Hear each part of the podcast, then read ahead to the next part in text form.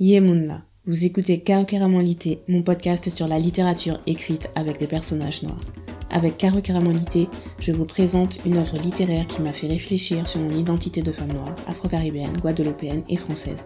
Je m'appelle Patra, bienvenue dans ma bibliothèque numérique. J'espère que ça va bien depuis la dernière fois. Cet épisode est le bilan de mon défi lecture 2023 avec Loin de la mer de Jocelyne Berroir. J'avais prévu de faire des capsules audio hebdomadaires, je sais, mais j'avais trop de choses à faire entre février et mars. Et, euh, franchement, même le live de conclusion, à un moment, j'ai pensé l'annuler parce que, euh, en fait, quand j'ai choisi la date du 18 mars, j'avais en tête de faire le live à 21h pour avoir le plus de monde possible en France et en Guadeloupe. Sauf que j'avais oublié que j'avais pris des billets pour aller au concert de Jean-Claude Nemro. Donc, au final, j'ai fait le live à 15h, heure de France. Évidemment, tout le monde était occupé. En plus, je commençais à tomber malade. Euh, je perdais ma voix. D'ailleurs, je suis encore un peu malade. Je ne sais pas si ça s'entend. Mais franchement, ce défi lecture, il a été gagné. J'ai réussi à tout relire dans les 7 semaines. Mais le live de conclusion, ça a été un live du combattant. Mais je me suis dit, je vais au bout parce que je ne voulais pas revenir dessus. Ce qui est fait n'est plus à faire, même si c'est loin d'être parfait, donc je vous demande votre indulgence. Le thème de ce live, c'était Qu'est-ce qu'être artiste caribéen? Et je dis bien caribéen, pas antillais, c'est-à-dire quelqu'un qui se pense en relation avec les autres peuples de la Caraïbe. Donc forcément, la réponse est évolutive, mais avec l'expérience de Jocelyne Verroir et donc par extension l'expérience de Cassav, je crois qu'il y a quand même certains points qu'on peut dégager et qui se et qui sont peu susceptibles de changer. N'hésitez pas à me faire des retours par rapport à ce que vous avez compris de loin de la mer. J'espère que vous avez apprécié faire ce défi lecture et je vous souhaite une bonne écoute. T'as vraiment l'impression que Jocelyne Berroir est en train de te raconter une histoire, une histoire fabuleuse, une histoire extraordinaire, mais euh, limite c'est tellement fort ce qu'elle raconte et dans sa façon d'écrire que tu oublies que c'est de sa vie qu'elle est en train de te parler, mais vraiment. Et, euh, et donc, moi, ce que je voulais retenir par rapport à ce, livre, c'est le fait qu'elle offre sa réflexion sur ce qu'est être artiste caribéen. Alors, quand j'ai réfléchi au titre de, de cette capsule, on va dire, j'ai pas, j'ai fait exprès de pas mettre un ou une. Euh, je voulais rester neutre parce que euh, ce qu'elle dit, ce qu'elle raconte, ça peut s'appliquer vraiment à n'importe quel artiste. Et en fait, c'est à chacun de retenir ce qu'il ou ce qu'elle a envie euh, de, voir dans les différentes anecdotes de vie qu'elle nous propose. Moi, en termes de, de réponse un petit peu à cette question, qu'est-ce qu'être artiste caribéen? La première chose que je dirais, après avoir lu Loin de la mer, c'est que euh, être artiste caribéen, c'est d'être conscient qu'on vit euh, dans un environnement euh, particulier. Et en fait, le caribéen, il n'est pas anodin. Alors, bon, ça fait quelques, quelques épisodes, à chaque fois j'ai dit, ouais, je, je trouve qu'on utilise beaucoup caribéen en ce moment, mais en fait, c'est pour... comme synonyme, enfin non, comme substitut à antillais, et qu'en fait, quand on dit antillais, on pense juste Guadeloupe-Martinique en lien avec la France. Et, euh, et en fait, ça me pose problème, honnêtement, hein, que les gens continuent. Euh, enfin, que les gens. Ça me pose problème que les gens utilisent caribéen comme substitut d'antillais, alors que caribéen, ça devrait être, et je dis bien ça devrait être, euh, en lien avec la Caraïbe d'abord. Enfin, c'est le nom, enfin, je sais pas, ça me paraît logique, moi, mais bon. Et donc, ouais, c'est un environnement particulier. Elle nous parle dans la première partie du livre de son enfance bourgeoise qu'elle reconnaît, euh, qu'elle assume totalement. Et, euh, et c'est une enfance euh, joyeuse. C'est une enfance qui connaît aussi ses difficultés parce que elle raconte un petit peu, elle raconte ce qu'elle subit dans son école primaire, dans la première école primaire où elle a été inscrite et comment c'était compliqué. Bon, je, je vais pas, je vais pas spoiler, hein. mais voilà, très jeune en fait, elle est consciente qu'il y a des dynamiques raciales et des dynamiques sociales qui sont compliquées à, démanteler, on va dire, qui sont compliquées à reconnaître aussi parce que bien sûr, les adultes vont lui dire non, tu te trompes, c'est pas ça. Mais elle, en tant qu'enfant, et si elle s'en souvient comme ça encore euh, des années plus tard, des décennies plus tard, c'est que c'était violent pour elle. Et j'imagine, hein, parce que vu moi-même ce que j'ai traversé en étant adulte, j'imagine même pas comment c'est violent pour les enfants. Bref. Donc, l'environnement, en fait, familial euh, est vraiment tourné vers la France. Elle-même, elle le reconnaît. Et euh, j'aimerais beaucoup mettre en lien avec euh, la représentation proposée dans Au cœur du Giron par Muriel Tramis et Le cœur arrivé à pleurer de Marie Scondé. On est, dans, le même, schéma en fait, enfin la même configuration on va dire, des adolescentes des années 50-60 qui grandissent aux Antilles dans un milieu privilégié mais qui en même temps prennent conscience que leur privilège ne, enfin, leur privilège vient, vient bien de quelque part. Et elles s'interrogent sur d'où vient ce privilège, pourquoi elles l'ont, et surtout si c'est un privilège dont elles ont vraiment, qu'elles ont, dont elles ont vraiment envie. Euh, donc ouais, être artiste caribéen, c'est être dans un environnement particulier. Euh, c'est aussi être conscient qu'on a une histoire. Et, euh, et c'est aussi s'interroger sur son rapport à la langue. Tout au long du... À chaque fois, je vais dire le roman. Tout au long de, du, du livre, Jocelyne Berroir affirme son amour pour le créole. Elle explique comment euh, elle a appris le créole dans, les, dans la cour de récré. Mais euh, c'était pas le créole qui était parlé euh, à la maison. Donc c'est vraiment en fait le créole n'est pas venu elle fait pas partie de ces gens qui ont appris le créole euh, en famille. Et c'est un c'est pour ça que je pense c'est mon avis que c'est d'autant plus humble de sa part quand elle dit que elle n'a pas la prétention de dire qu'elle parle super bien créole qu'elle continue de faire des efforts pour améliorer euh, sa façon de s'exprimer, euh, d'utiliser, euh, d'aller chercher vraiment le vocabulaire, un vocabulaire spécifique pour bien s'exprimer en créole, même à son âge. Et, et ça, ce rapport à la langue créole, je pense que là, on est arrivé à un point où on a un peu dépassé le débat. Est-ce qu'il faut chanter en créole pour réussir Est-ce qu'on peut réussir? Non, en fait, c'est ça. Le débat, c'est plus est-ce qu'on peut réussir sur le marché national en chantant en français? Est-ce qu'on peut réussir sur le marché national en chantant en créole? C'est toujours ces deux questions qui étaient posées, on va dire, je pense, jusqu'à la pandémie 2020. Et depuis là, euh, la reprise des spectacles et tout ça, euh, je pense qu'on a dépassé un petit peu ça et qu'on est plus dans le côté... Euh, on a envie de chanter en créole on n'ose pas trop, mais on pense que c'est possible.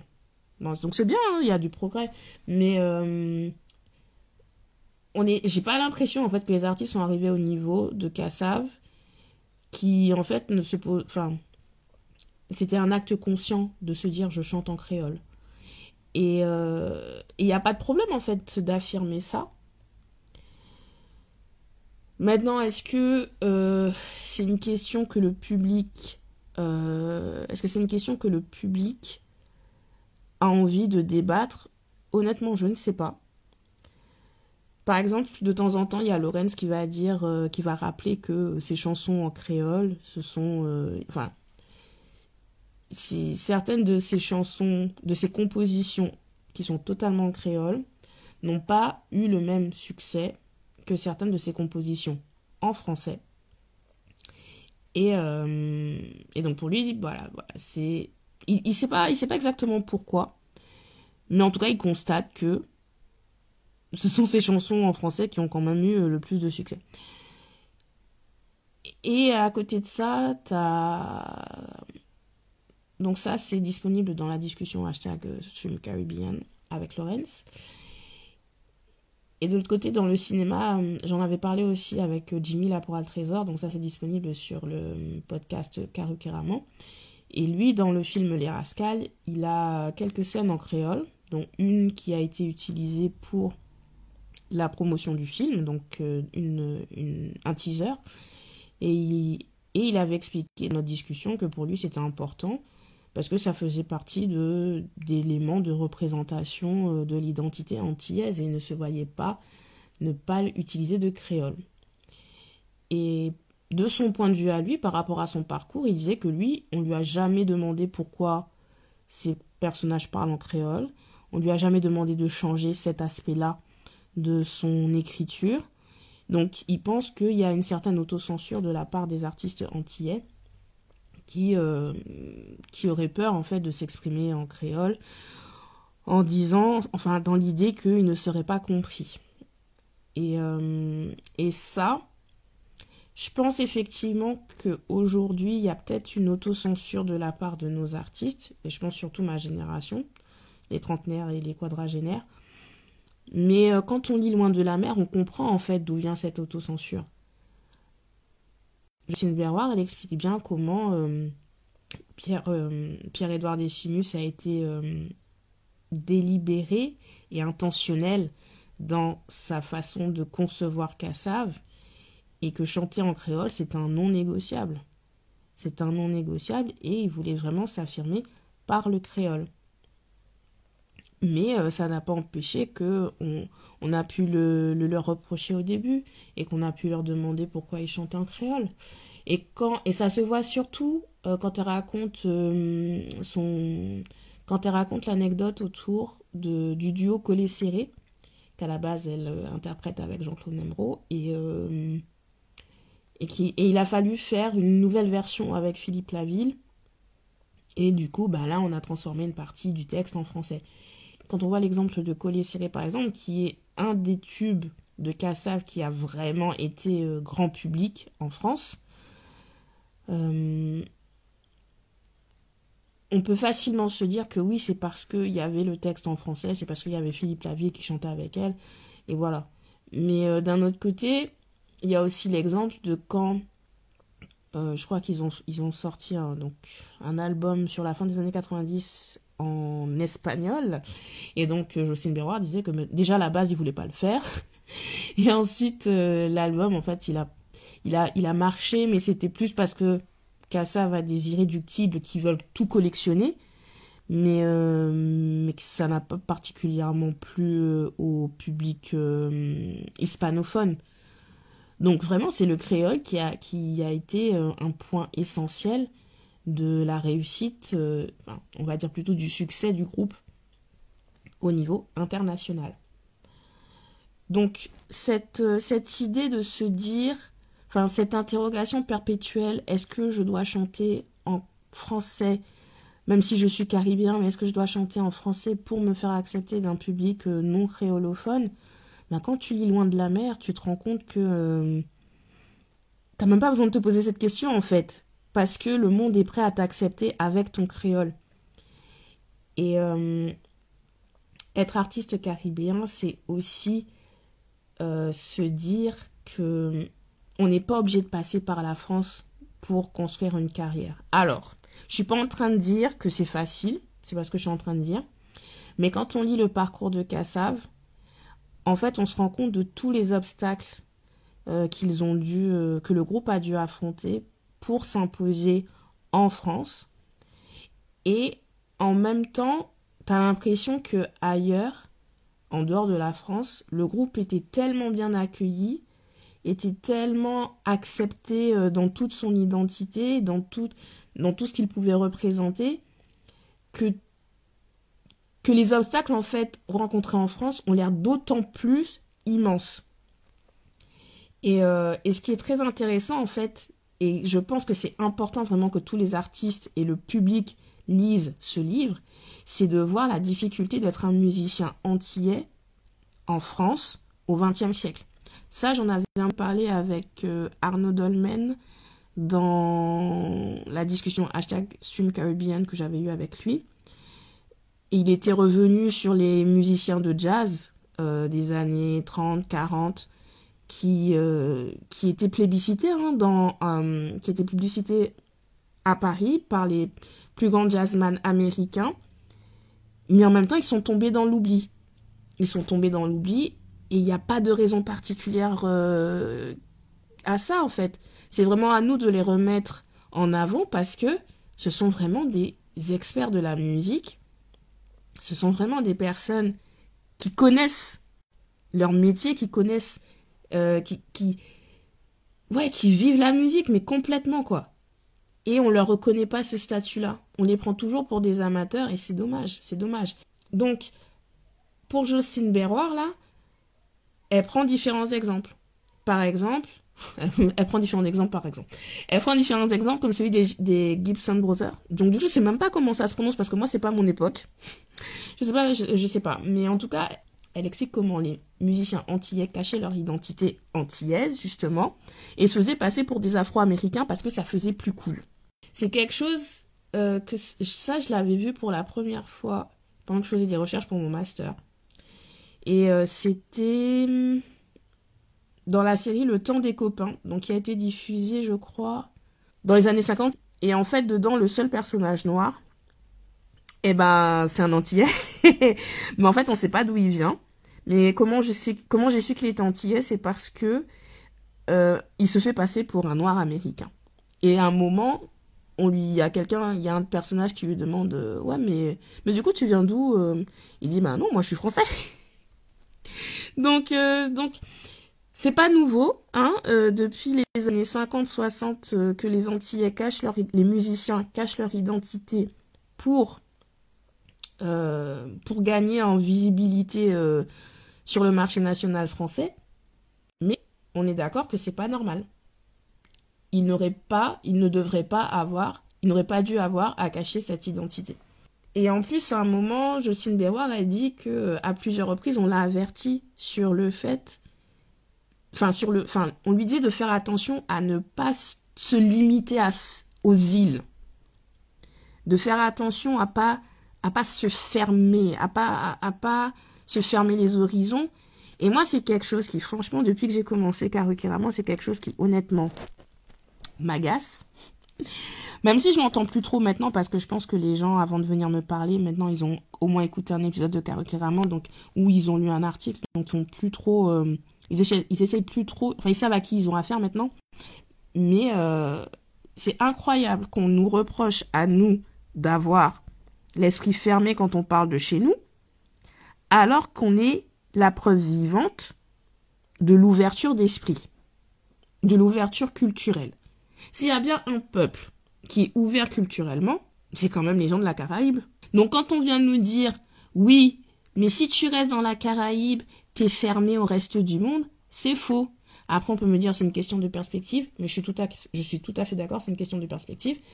Mais je suis désolée, les, personnes qui restent à te dire si tu parles de la Caraïbe, eh ben tu t'enfermes, tu t'enfermes dans je ne sais pas quoi, je ne sais pas, mais tu t'enfermes, c'est euh, de la mauvaise foi. Moi non, je dis ça, c'est de la mauvaise foi et puis c'est tout. Donc le milieu euh, des musiciens antillais noirs dans les années 50, 60, 70, 80, c'est un milieu en fait où il faut qui est faut se cacher si on veut enfin ceux qui ont réussi en fait ce sont ceux qui ont qui sont qui ont caché leur identité ou alors qui ont vraiment joué à fond sur les préjugés sur les stéréotypes euh, vraiment doudouistes. Alors maintenant est-ce qu'ils est-ce qu'ils ont bien fait? Est-ce qu'ils ont eu tort? C'est pas en tout cas loin de la mer n'est pas là pour faire ce débat là elle raconte tout simplement que Plusieurs euh, musiciens antillais ont essayé de se faire une place sur le marché national. Et voilà quelle a été leur stratégie. Et euh, donc, après, c'est à chacun de voir quelle est la stratégie qu'il veut, euh, qu'il adopter. Mais en tout cas, c'est un milieu solidaire, c'est l'impression qu'elle donne. Hein. c'est un milieu solidaire, mais amateur. Et, et ça, c'est. Donc, tu te dis, elle, elle l'a vécu dans les années 70-80. Et moi, dans mon podcast hashtag Caribbean, eh ben, la première euh, remarque euh, des artistes que j'ai interrogés, eh ben, c'était ça, c'était un manque de structure. Euh, donc tu te dis en 40 ans, 50 ans, bah, rien n'a changé. Et, et en fait, alors, c'est vraiment pas le côté talent, hein. Tout le monde est d'accord, on a du talent au kilomètre carré. Non, c'est vraiment le côté professionnel, enfin, tous les métiers autour des chanteurs. Et il y a, y, a, y a un manque de professionnalisation par rapport à ça. Manque de structure, manque de professionnalisation. Jocelyne Berroir, elle a connu vraiment toutes, les, toutes les étapes d'une carrière. Elle a connu toutes les configurations possibles, aussi bien dans le lab, enfin chanteuse euh, dans un label indépendant, un moment avait été signé en major. Donc en fait, elle a tout connu. Et ça n'empêche pas que sa conclusion, ça reste que le plus important, c'est de garder la liberté de faire tes créations. Et euh, je pense que en tant qu'artiste, les artistes de ma génération, en tout cas trentenaire, quadragénaire, je pense que c'est ça le message le plus important pour eux, c'est que au lieu d'aller se lamenter sur euh, ah ouais moi je suis pas signé en major et voilà et comme j'ai pas j'ai pas j'ai pas la machine médiatique j'ai pas la machine euh, industrielle derrière moi donc forcément je peux pas développer une carrière Hmm. Voilà, c'est pas c'est pas aussi simple que ça en réalité. C'est pas aussi simple que ça et c'est pas parce que vous êtes signé en major que forcément bah, vous allez de enfin que vous aurez euh, tous les outils à disposition pour qu'on vous markete bien. Parce qu'il y a des artistes hein, après Kassav qui ont signé en major. Je parle pas euh, de tout ce qui est Zouk Machine et tout. Je parle des années euh, Enfin oui, on peut, enfin si on peut parler d'elle des années 90, mais dans les années 2000 aussi, ils ont signé en major, bon d'accord, et puis quelle a été leur carrière après. C'est surtout ça en fait, je pense qu'il faut regarder, c'est pour éviter de, comment dire, pour éviter d'avoir des euh, du, ressentiment, pour éviter cette amertume justement. C'est que les gars, même si vous étiez en major, c'est pas dit que tout, fonctionne, tout fonctionnerait pour vous.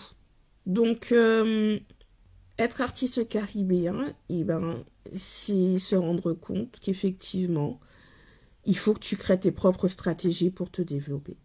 Et avec Loin de la mer, on se rend compte que les Antillais ont vraiment apporté beaucoup à la musique française depuis des décennies et qu'ils n'ont pas eu la reconnaissance qu'ils méritent. Et donc Loin de la mer, en fait, permet aussi de voir hein, le rôle des médias et le rôle du public pour euh, développer une carrière. Pour Kassav, même si euh, le groupe a connu un succès phénoménal, c'est pas venu du jour au lendemain. Le groupe a mis environ une dizaine d'années avant de vraiment. Euh,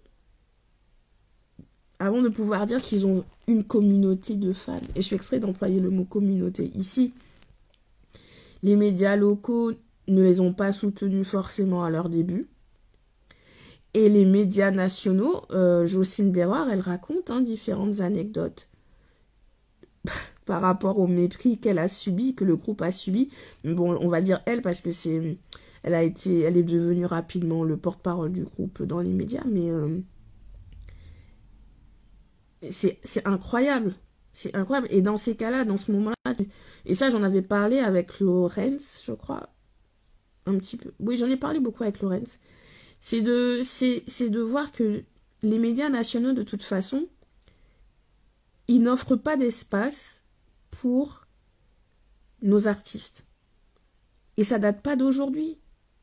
Déjà pour Cassav, c'était le cas. Donc, la différence pour nous, pour ma génération, je veux dire, et ça, Jocelyne Berroir le dit bien dans le livre, c'est que Cassav était dépendant des passages en radio, des passages en télé, pour se faire connaître du grand public. Mais les artistes, de les artistes trentenaires, les artistes quadragénaires et plus jeunes, aujourd'hui, avec Internet, ils peuvent toucher le grand public, mais il faut maîtriser les outils. Et ça, bien sûr, c'est euh, encore une toute enfin c'est une batterie de nouveaux métiers hein, qui sont en cours de construction. Donc on verra ce que ça va donner mais ça fait partie des pistes des réflexions que Jocelyne Berroir euh, propose dans ce dans ce livre. Et euh, le dernier point que je voulais aborder en tant que pour répondre à la question qu'est-ce qu'être artiste caribéen? C'est qu'elle parle du fait d'être une femme dans un monde d'hommes donc oui, certes, en tant que chanteuse, euh, la seule chanteuse lead dans, dans et que bien sûr, il y a eu des rumeurs sur, euh, sur sa vie amoureuse par rapport aux membres du groupe. Mais euh, en tant que chanteuse solo, elle a dû faire attention, enfin, elle, a dû rester vraiment vigilante pour défendre ses propres intérêts. Donc en tant que femme, et en tant qu'artiste, c'est important de se dire que personne d'autre que toi-même ne peut défendre tes intérêts. Personne ne te mettra en priorité mieux que toi-même. Et ça, je pense que c'est un discours que j'entends pas vraiment chez les artistes, honnêtement. Après, c'est peut-être à cause des circonstances, des situations, des entretiens qui sont en train de mener, donc c'est pas le sujet, mais ce côté se prendre en main, je trouve qu'on le ressent bien quand on lit Loin de la mer, et je pense que c'est important, vraiment, d'arrêter de se dire que ce sont les autres, en fait, qui vont...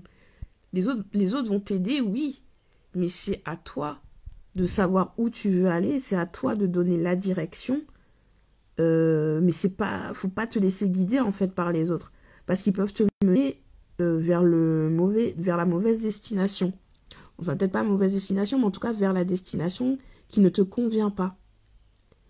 Et, euh, et Jocelyne Berroir, elle explique ça. Elle explique comment il a fallu qu'elle s'impose, qu'elle impose sa vision artistique. Mais ça ne veut pas dire qu'elle n'était pas capable d'entendre et de, de s'adapter à ce qui pouvait lui être proposé. Donc ça, c'est Jocelyne Berroir l'artiste, mais ensuite, en tant que femme, euh, elle a dû, elle a dû. J'ai pas trop envie d'utiliser le mot sacrifice parce que du coup, elle n'a jamais été mariée, elle n'a pas eu d'enfant, mais elle a connu l'amour. Et, euh, elle a dit, c'était, et elle explique. Par contre, elle dit quelque chose là, ça m'a fait, ça m'a fait un peu tiquer. Je vais voir si je trouve. La... Attends, je crois que je suis dessus là. C'est ici quand elle parle du fait que ben en fait euh, son fiancé n'a pas vraiment supporté euh, la notoriété qu'elle avait. Et là, elle dit Je pense que nous, artistes antillaises, avons un problème avec les hommes. Je suis persuadée que celui que j'appelais l'homme de ma vie est parti, non parce qu'il ne m'aimait pas, mais pour se libérer d'un poids trop lourd. Bon, quand j'ai lu la première fois, j'ai un peu tiqué, mais en fait, je comprenais pas comment je savais pas comment comprendre. Je pense que nous, artistes antillaises, au pluriel en plus, avons un problème avec les hommes. J'ai pas compris. Je comprends toujours pas en fait, mais bon, passons. Et, euh, et après, derrière, elle te dit, quand il était à côté de moi, il était parfois Monsieur Berroir. Il arrivait même qu'on ne lui dise pas bonjour, qu'on vienne droit sur moi pour me parler ou me courtiser ouvertement sans lui accorder un regard. Pourtant, j'accepte parfaitement le rôle d'une femme au foyer. J'aime être au petit soin avec mon conjoint, le bichonner. Mais elle explique que, bon, ben, concrètement, elle, sa vie n'est pas faite pour être une femme au foyer, même si elle aime bien jouer ce rôle-là, mais c'est pas ça qu'elle veut. Et, euh, et ensuite, qu'est-ce qu'elle dit? Alors beaucoup d'hommes ont peur, peur de ne pas pouvoir assumer, de ne pas être à la hauteur. Historiquement, l'homme antillais a été humilié et rabaissé pendant des générations. Il en garde des complexes, alors une femme qui prend toute la lumière, ça peut effrayer. Moi, honnêtement, et donc c'est là, je pense que c'est là, c'est le seul point où j'ai pas été vraiment d'accord avec ce qu'elle disait. Est-ce qu'il y a autre chose? Hmm. Ouais, je pense que c'était que ça. Ouais, j'avais pas été particulièrement d'accord avec ça parce que euh, je trouve que la femme antillaise aussi a été rabaissée, la femme antillaise aussi a été, enfin la femme antillaise noire a été humiliée, a été rabaissée pendant des années, pendant des, des siècles. Donc, quand, au moment où elle prend la lumière, je vais pas utiliser, enfin, je, je, je trouve que c'est trop facile pour les hommes, ça les déresponsabilise trop, qu'on leur dise, oui, mais euh, si t'arrives pas à supporter que je sois aussi brillante, c'est parce que tu portes le poids de l'histoire sur tes épaules. Eh ben non, en fait. Eh ben non.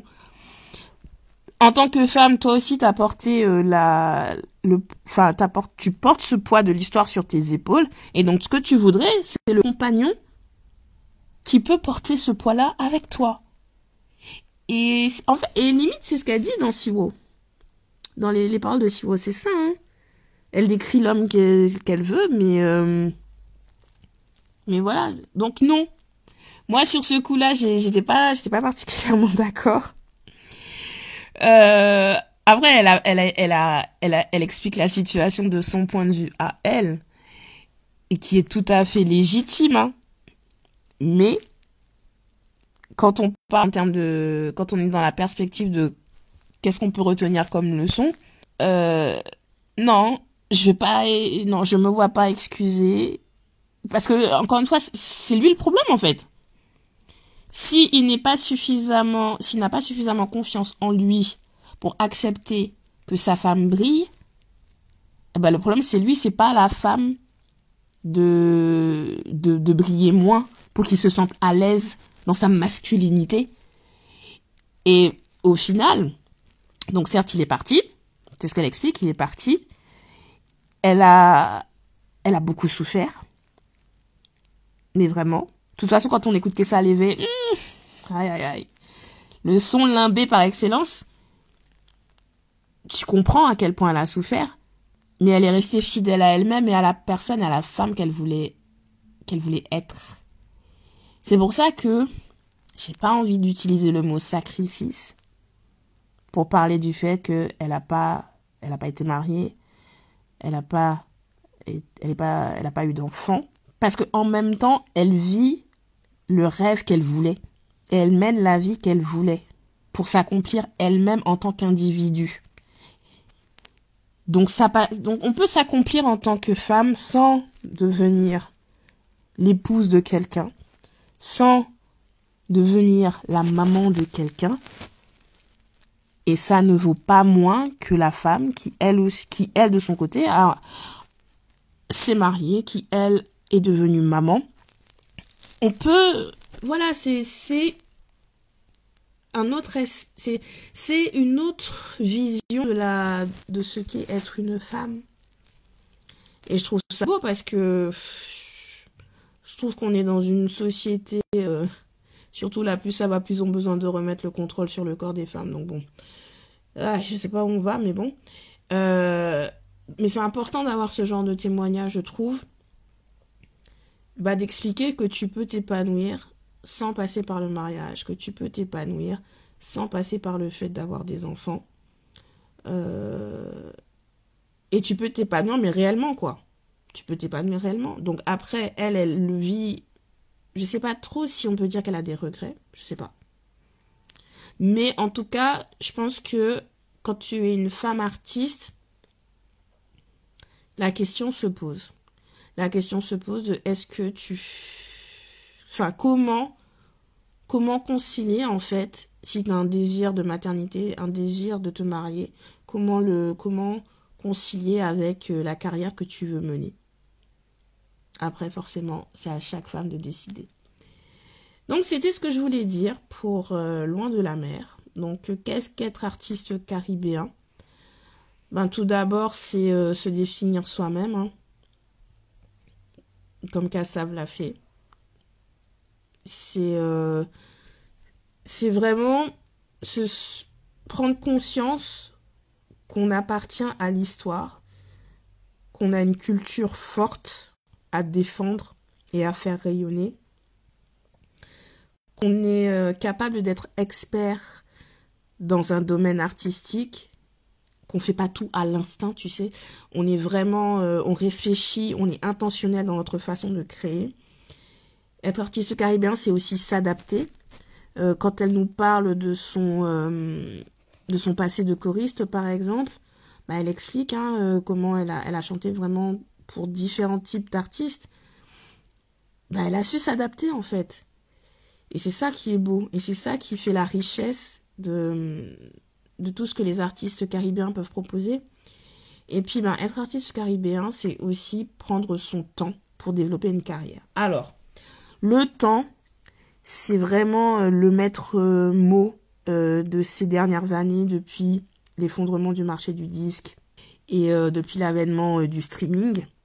Prendre son temps pour développer une carrière, les artistes ne, ne le prennent plus ce temps.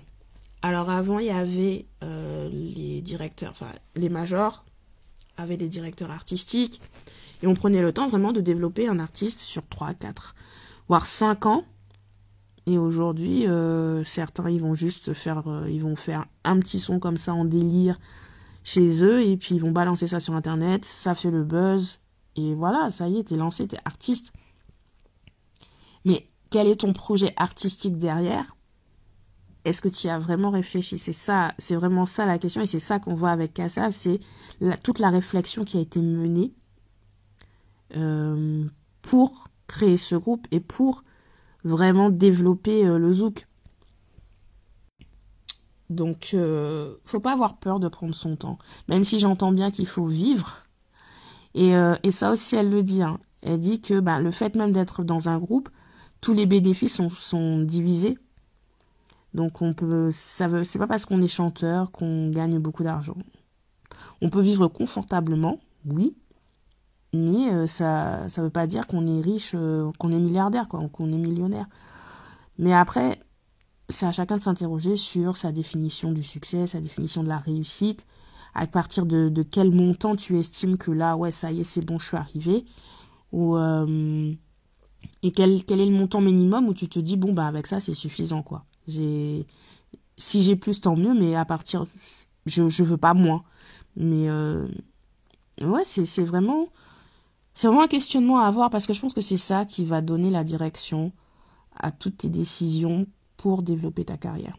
Merci d'avoir écouté cet épisode. Pour soutenir le podcast, vous pouvez lui donner 5 étoiles sur la plateforme de streaming où vous l'écoutez.